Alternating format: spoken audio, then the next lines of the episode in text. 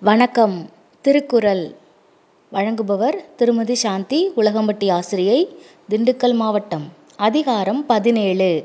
அழுக்காராமை பாடல் நூற்றி அறுபத்தி ஒன்று. ஒழுக்காரா?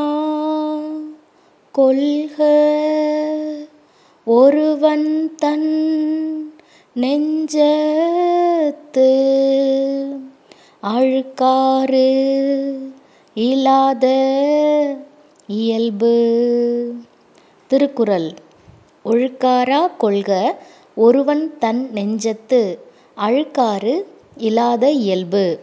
செல்லப்பிள்ளைகளா பாடலோட கருத்து ஒருவன் தன் மனதில் பொறாமை வராத நல் இயல்பினை தம் ஒழுக்க நெறியாக கொள்ளுதல் வேண்டும். இன்னைக்கு நாம் ஒரு குட்டி கதை போலாமா? உடைந்த பானை கதை. ஒரு பாட்டி வழக்கமாக என்ன பண்ணுவாங்கன்னா தன்னுடைய தோல் மேலே ஒரு குச்சி மாதிரி கட்டி அதில் முன்னாடி ஒரு பானை அந்த குச்சியோட பின்னாடி ஒரு பானையை கட்டி தொங்க விட்டுட்டு நீரை கொண்டு போய் கிணத்துலேருந்து நீரை எடுத்துகிட்டு போய் தன்னுடைய வீட்டுக்கு எடுத்துகிட்டு போவாங்க. அப்போ பார்த்திங்கன்னா ஒரு குடம் வந்து நல்ல குடமாக இருக்கும். இன்னொரு ஒரு பானையை பார்த்தோம்னா ஒரு ஓட்டை ஓட்டை பானையாக இருக்கும். சரின்ட்டு இதே போல் வழக்கமாகிட்டே வச்சுருந்தாங்க. அப்போ ரெண்டு பானையும் கொண்டு போயிட்டு தன்னுடைய வீட்டில் வச்சுருந்தாங்க. அப்போ நல்ல பானை ரொம்ப கேலி பண்ணி சிரிக்குது. உடஞ்ச பானையை பார்த்து நீ என்ன? உடஞ்ச பானையாக இருக்க?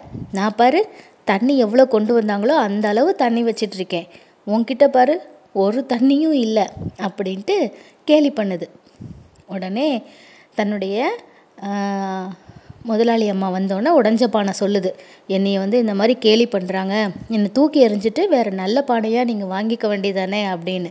உடனே அந்த முதலாளி அம்மா சொன்னாங்க நான் ஒரு காரணத்துக்காக தான் அப்படி வச்சுருக்கேன் ஏன்னா நான் என்ன பண்ணியிருக்கேன் அப்படின்னா என்னுடைய கிணற்றுக்கு போகக்கூடிய வழிகளில் இரண்டு பக்கங்கள்லேயும் நான் சில பூ விதைகளை வந்து நான் நட்டு வச்சுருக்கேன். அப்போ வந்து அந்த உடஞ்ச பானை வழியாக அதில் சிந்தக்கூடிய நீர் தான் அதுக்கு என்னவாக இருக்குது அந்த ஒரு துளி நீர் வந்து அந்த செடிக்கு வந்து நல்லா முளைச்சி வந்து நிறைய பூ பூக்கும். அதுக்காக நான் வச்சுருக்கேன். அதனால் என்னை உடஞ்ச பானைனால தான் எனக்கு ரொம்ப மகிழ்ச்சி. அப்படின்னு சொல்லிட்டு சொன்னாங்களாம்.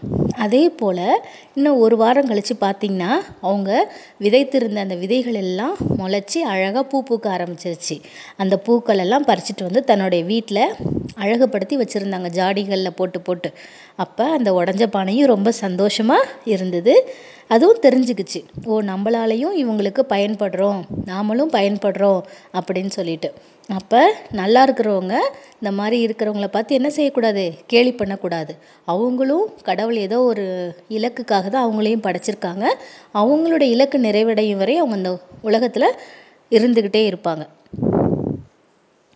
மீண்டும் குரல். ஒழுக்காரா கொள்க ஒருவன் தன் நெஞ்சத்து அழுக்காறு இல்லாத இயல்பு. நன்றி.